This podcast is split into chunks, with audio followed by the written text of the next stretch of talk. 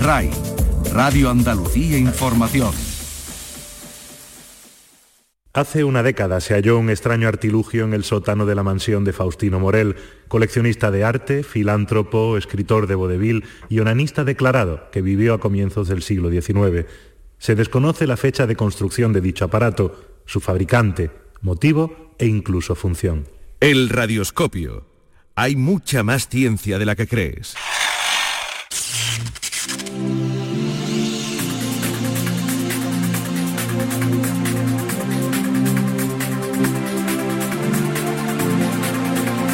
El Radioscopio. Desde Ray Granada, Susana Escudero.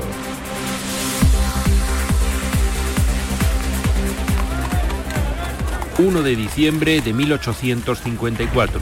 Puerta del Teatro New York Gothic Hall de Broadway. Pasen, pasen, pasen y vean nueva maravilla en la ciudad del híbrido maravilloso, la mujer mono.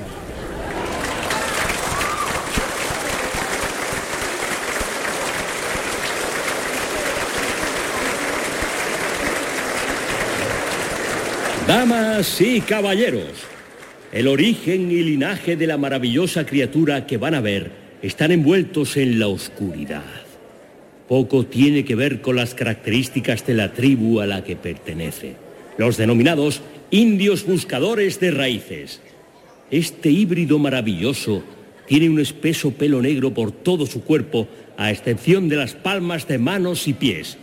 Su boca enorme boca pronunciada hacia adelante, tiene los labios muy grandes y dobles encías.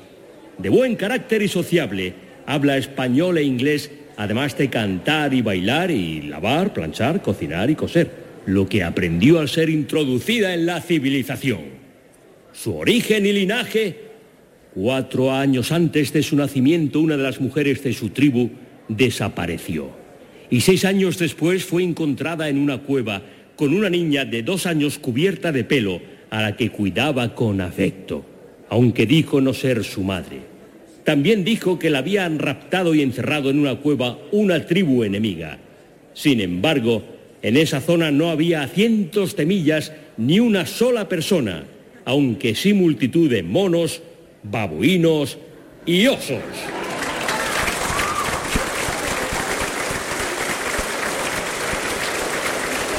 Los espectadores de Nueva York están a punto de presenciar la primera de las muchas funciones que protagonizó a lo largo de su vida la figura de nuestro radioscopio de hoy. Lo que acabamos de escuchar es bastante similar a lo que decían los muchos panfletos que se publicaron en su momento para anunciar un espectáculo que recorrió medio mundo en el siglo XIX y que tenía una única protagonista. Su nombre, Julia Pastrana.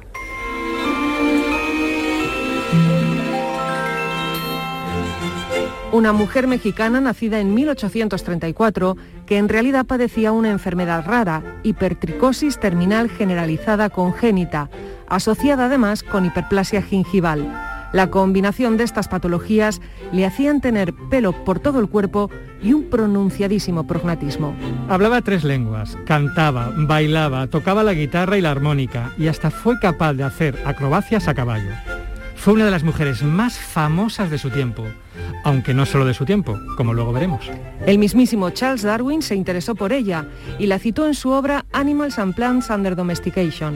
También apareció en novelas como A Terrible Temptation de Charles Reed y el poeta Arthur Mundy le dedicó un estrafalario poema de 32 estrofas titulado Pastrana.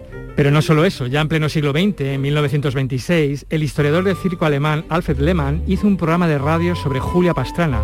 Y hasta hay una película de 1963 basada en su historia, La Donna Simia, se acabó el espectáculo, de Marco Ferreri y con guion de Rafael Azcona.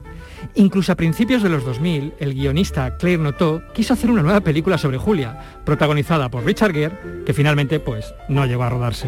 Su condición física la llevó por todo el mundo donde fue presentada en distintos espectáculos como Ser semihumano, La no descrita, La sin nombre, La mujer barbuda, Dama babuina, Mujer mono, Mujer león, La mujer oso, La india híbrida, El híbrido maravilloso, La dama extraordinaria, La maravilla del mundo. Y también sobre todo como la mujer más fea del mundo.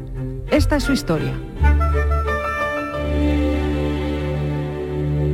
El Radioscopio. hay mucha más ciencia de la que crees.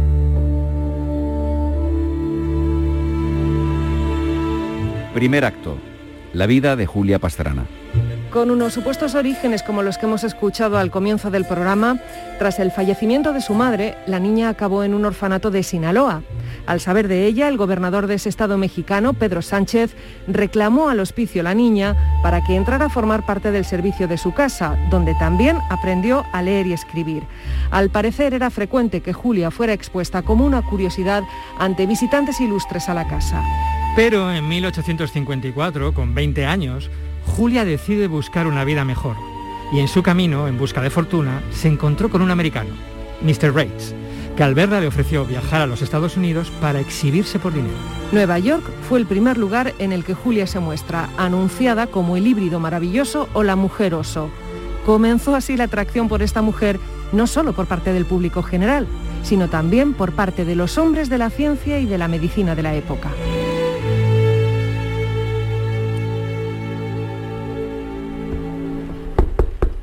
Adelante. Buenas noches, Mr. Reis. Soy Alexander Mott, doctor en medicina. Acabo de ver el espectáculo y me gustaría examinar, por el bien de la ciencia, a la señora Pastrana. Estaré encantado de ayudar. Todo por la ciencia. Sin embargo, las visitas privadas en el camerino no son gratis. Mm, por supuesto. Lo entiendo. Seguro que podemos llegar a un acuerdo.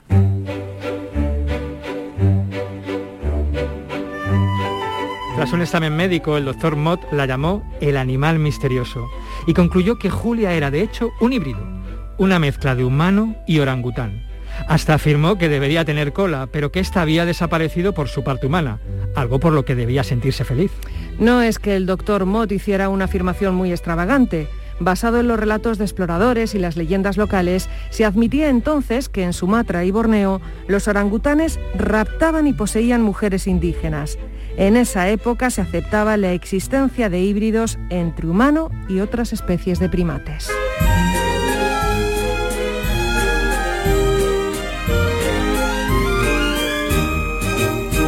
Tras su paso por Nueva York, Julia pasó a las manos de un nuevo manager, Mr. Beach, con el que continuó su gira por otras ciudades norteamericanas y de Canadá. Fueron tres años en los que la gente acudía en masa. También continuaron los exámenes científicos, que en algunos casos llegaron a concluir que, por su pelo y mandíbulas prominentes, se trataba de una especie distinta. Tras esta gira, Julio vuelve a ser vendida a otro manager, en realidad el que sería el hombre de su vida, Theodor Lent, con el que en 1857 pone rumbo a Europa, comenzando la gira por Londres. Extra, extra, llegada de Estados Unidos y Canadá, en la Regent Gallery se puede contemplar una de las maravillas del mundo. Miss Julia Pastrana, la no descrita. Extra, extra. La no descrita. Así anunciaba en los periódicos Mr. Lent su espectáculo. La no descrita. Un término muy usado en ese momento histórico para animales extraños y monstruos de ultramar. Julia llegó a Londres justo antes de que se publicara la teoría de la evolución y fue considerada el eslabón perdido entre el humano y el reino animal. Durante seis meses el espectáculo fue un gran éxito de público en Londres, pero también fue un atractivo para los hombres de ciencia. Se interesó por ella Frederick Treves, el médico que encontró y cuidó a Joseph Merrick, el famoso hombre elefante. Fue materia de publicación en The Lancet, en un artículo del doctor Lawrence, y también la examinó el naturalista Frank Buckland, que concluyó que, pese a sus horribles facciones, su figura era grácil, con pies pequeños y tobillos finos.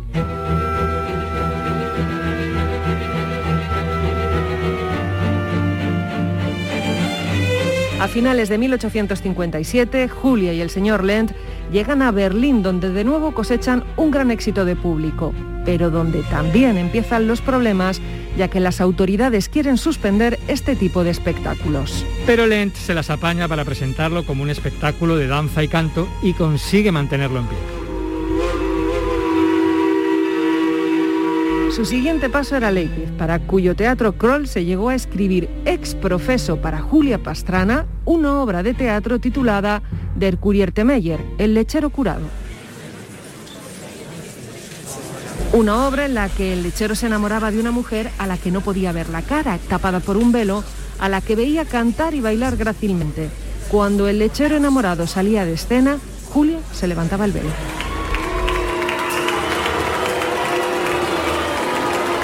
A la segunda representación quedó suspendido el espectáculo, ya que a la policía secreta infiltrada no le pareció moral y los obstetras llegaron a decir que si las mujeres embarazadas veían algo así, abortarían o, aún peor, tendrían hijos iguales a ella por la impresión causada.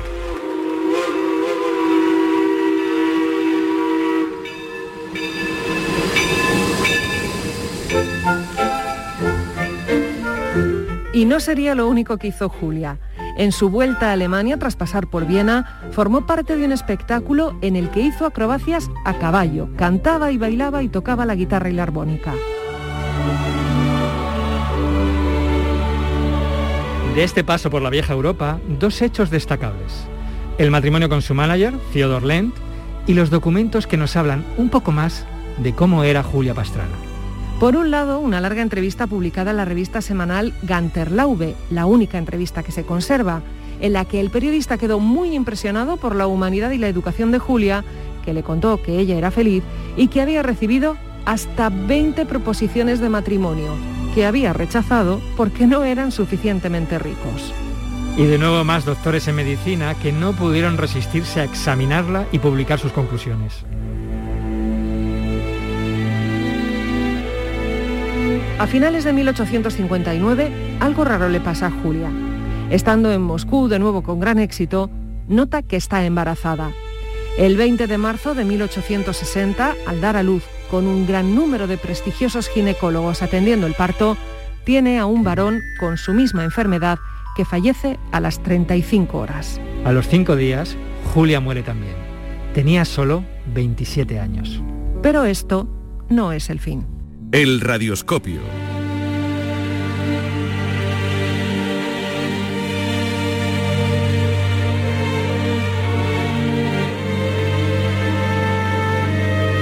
Segundo acto. La no descrita embalsamada.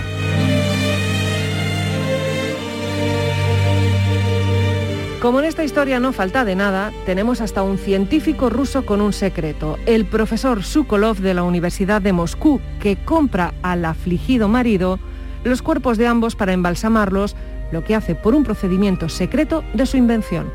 También quedaron, especialmente el niño, que decidió guardarse el secreto para sí mismo y no publicar los pormenores del proceso, como había quedado con el editor de The Lancet. Sukolov expuso su obra Las momias en el Instituto Anatómico de la Universidad de Moscú y de nuevo se convirtieron en una exitosa atracción. Así que al enterarse, Lent entró de nuevo en el juego y tras un proceso con el profesor ruso, consiguió hacerse de nuevo con los cuerpos embalsamados. Unas versiones dicen que ganó un proceso judicial alegando motivos familiares, otras que compró los cuerpos a Sukolov por 800 libras. Y si Julia vio mucho mundo en vida, mucho más vio su momia y la del bebé.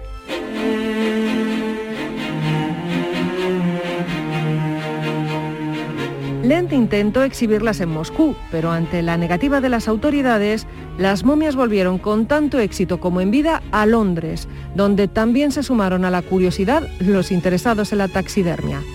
The Lancet vuelve a hacerse eco del evento y dice en su editorial. Los interesados en los métodos de conservación de los muertos harán bien en examinar el resultado de este curioso, complejo y exitoso sistema. De ahí saltaron a otras ciudades europeas y a su paso por Alemania, en la pequeña ciudad de Karlsbad, el empresario oye hablar de Mary Bartel, una mujer con barba a la que los padres no dejan traspasar los límites de su jardín. Demasiado atractivo como para dejarlo pasar. Señor Bartel, mi nombre es Theodor Lent. Soy un empresario de pie y me gustaría tomar la mano de su hija. Pero usted se dedica al espectáculo. No consentiré que mi hija sea exhibida. Señor Bartel, estoy seguro de que este es un asunto sobre el que no creía que tendría que llegar a pensar. Las nupcias de su hija, su condición... Seguro que podemos entendernos entre caballeros. Hablemos. Pero mi condición imprescindible es que mi hija no sea exhibida. Por supuesto. Charlemos. Como es fácil imaginar, no cumplió su promesa. Lo que hizo fue quitarle a su nueva esposa las herramientas con las que se afeitaba, añadirla a la exposición de momias y cambiarle el nombre por el de Zenora Pastrana, haciéndole pasar por la hermana de Julia. Incluso en ocasiones hizo correr el rumor de que era en realidad la mismísima Julia. Poco podría imaginar el señor Bartel en esta conversación que su espectáculo giraría más de 10 años con éxito y hasta llegaría a realizar pases privados ante familias reales.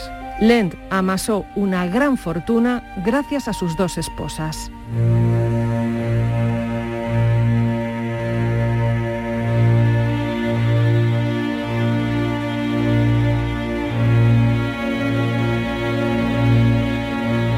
Pero en 1884, Lent enferma de fuerte debilidad del cerebro, o lo que es lo mismo, se volvió loco. Dinerito, dinerito, llueve dinerito, dinerito. Bailaba por las calles desperdigando pagarés bancarios al aire. Zenora le metió en un manicomio donde falleció al poco. ¿Quién quiere estos billetes? Era 1884. Zenora acabó vendiendo las momias y parece que no le fue mal. Con su fortuna volvió a afeitarse y a contraer matrimonio con un hombre bastante más joven que ella. Bien por Zenora.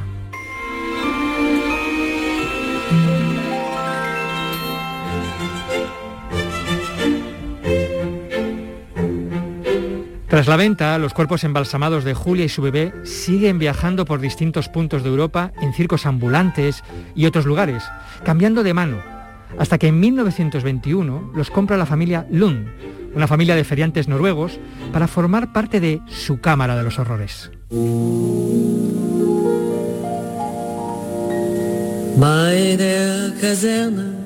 Como en esta historia no falta de nada, también aparecen los nazis.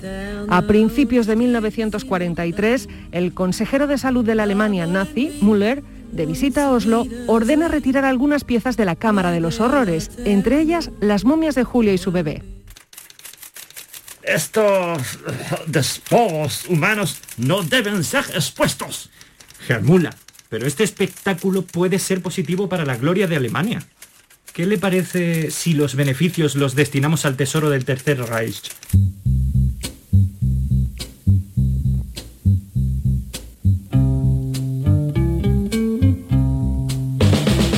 En 1969, Julia Pastrana vuelve, más de 100 años después, a los titulares de los periódicos. Un coleccionista americano quiere comprar las momias y el dueño, ahora Lund Nieto, empieza un regateo que fue seguido por los lectores con gran entusiasmo.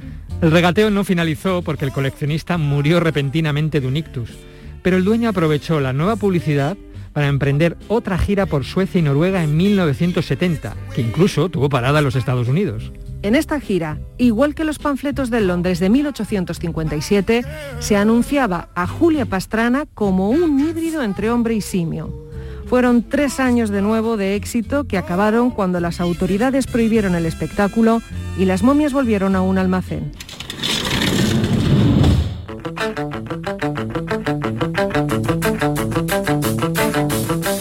Allí sufrieron dos asaltos, que echaron a perder la momia del niño, acabó comida por los ratones, y en el segundo robo se llevaron el cuerpo de Julia.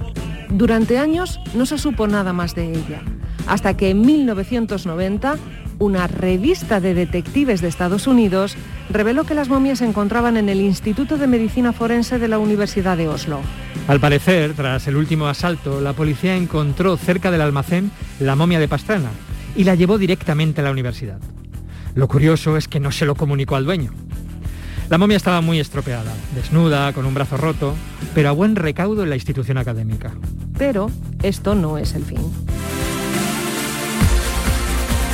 El radioscopio. Hay mucha más ciencia de la que crees. Tercer acto. Repatriación.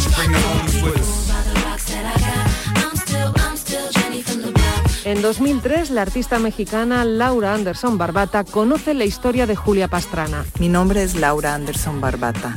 Soy una artista transdisciplinar mexicana. Radico y trabajo en Nueva York y la Ciudad de México. Conocí la historia de Julia Pastrana en el año 2003, cuando vi una obra de teatro en Nueva York La obra de teatro contaba la historia de Julia desde su infancia hasta ese momento, 2003, en el que su cuerpo formaba parte de la colección Schreiner en la Universidad de Oslo, guardada dentro de una caja de madera en el sótano de la colección. Sentí que era mi deber como artista y como mexicana enfocar mis esfuerzos para corregir las injusticias. Comenzó así su lucha por recuperar el cuerpo y retornarlo a México para enterrarlo. Y si en vida Julia Pastrana formó parte del debate científico más importante de su momento, la evolución, en muerte se vuelve a convertir en paradigma de otro amplio debate y este todavía abierto, el de la repatriación. El proceso de repatriación tomó casi 10 años. Inicialmente era importante para mí entender los motivos que justificaban el que Julia Pastrana fuese parte de una colección. Por medio de correspondencia con el curador y director de la colección Schreiner, me estaba quedando claro que las justificaciones científicas no estaban cumpliendo ese fin. En otras palabras, Julia Pastrana fue integrada a la colección Schreiner para el beneficio de la investigación científica. Sin embargo, en los años en, en, los que ella estuvo en la colección, ninguna investigación se había realizado y ninguna petición para estudiarla tampoco. En muchos casos similares, una muestra de ADN puede proporcionar la información necesaria para la investigación, pero no existía ninguna muestra de ADN porque no había interés en estudiar su caso en particular. Entonces, después de un proceso complejo de consultas con científicos, antropólogos forenses, defensores de derechos humanos, activistas y periodistas, logramos presentar peticiones a diplomáticos, al gobierno de México, al gobernador de Sinaloa en México, a la Secretaría de Salud de Noruega y a la Universidad de Oslo para solicitar oficialmente la repatriación de Julia Pastrana a su tierra natal de México, país en el que era prácticamente desconocida. Fue un proceso largo. El 2012, el resultado fue la recomendación positiva por parte del Comité Nacional para la Evaluación Ética de la Investigación en Restos Humanos en Oslo y la aprobación de la Universidad de Oslo para que el cuerpo fuera repatriado a México. El funeral de despedida de Julia Pastrana fue muy emotivo. Incluso tuvo dos funerales. El 7 de febrero del 2013, en la Universidad de Oslo, el cuerpo de Julia Pastrana fue retirado de la caja de madera y colocada en un féretro blanco, mismo que fue sellado para nunca más volver a ser víctima de explotación ni ser expuesta en ningún lugar jamás. La Universidad de Oslo organizó una ceremonia íntima para despedirla en la capilla del Hospital Rikshospitalet en la universidad con representantes de la, de la, universidad, entre los que asistieron, por ejemplo, el vicerrector, el decano de la Facultad de Medicina, así como la embajadora de México en Noruega, el ministro José Luis Alvarado, el doctor Nicolás Márquez Grant, entre otros. Julia Pastrana fue trasladada en avión hasta llegar a Sinaloa de Leiva, donde fue recibida por miles de personas incluyendo al gobernador de Sinaloa, prensa nacional e internacional y música de tambora tradicional sinaloense. Además, miles de flores que llegaron de todo el mundo para despedirla y cerrar su ciclo de explotación. Julia Pastrana fue enterrada en su tierra natal el 12 de febrero del 2013 siguiendo las costumbres de la religión que practicó en vida en el Panteón Municipal de Sinaloa de Leiva. El entierro de Julia Pastrana fue un acontecimiento que transitó por el arte, la memoria, la política, la ciencia, la justicia, el derecho, la dignidad, pero más que nada por los afectos. Julia Pastrana volvió a su tierra como persona, como un artista, diez años después de iniciada esta campaña.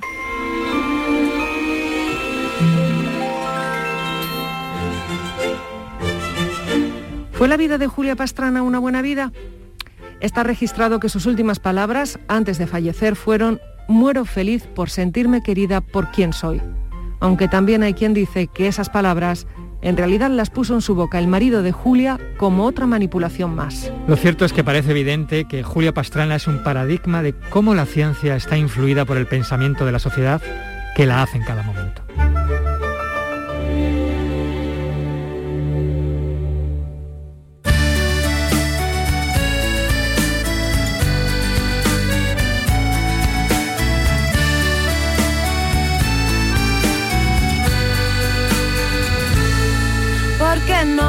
Supiste entender a mi corazón lo que había en él, porque no.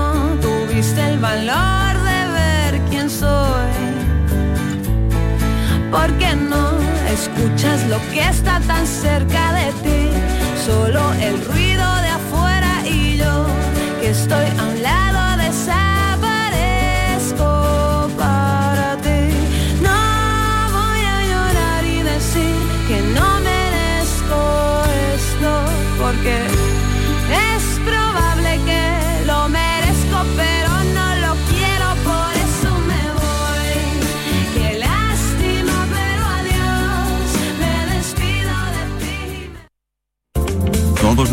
programas están en nuestra web y en nuestra app. RAI, Radio Andalucía Información. Ahora, en la revista de RAI, Cambio Climático. Radio Andalucía Información. Cinco minutos antes de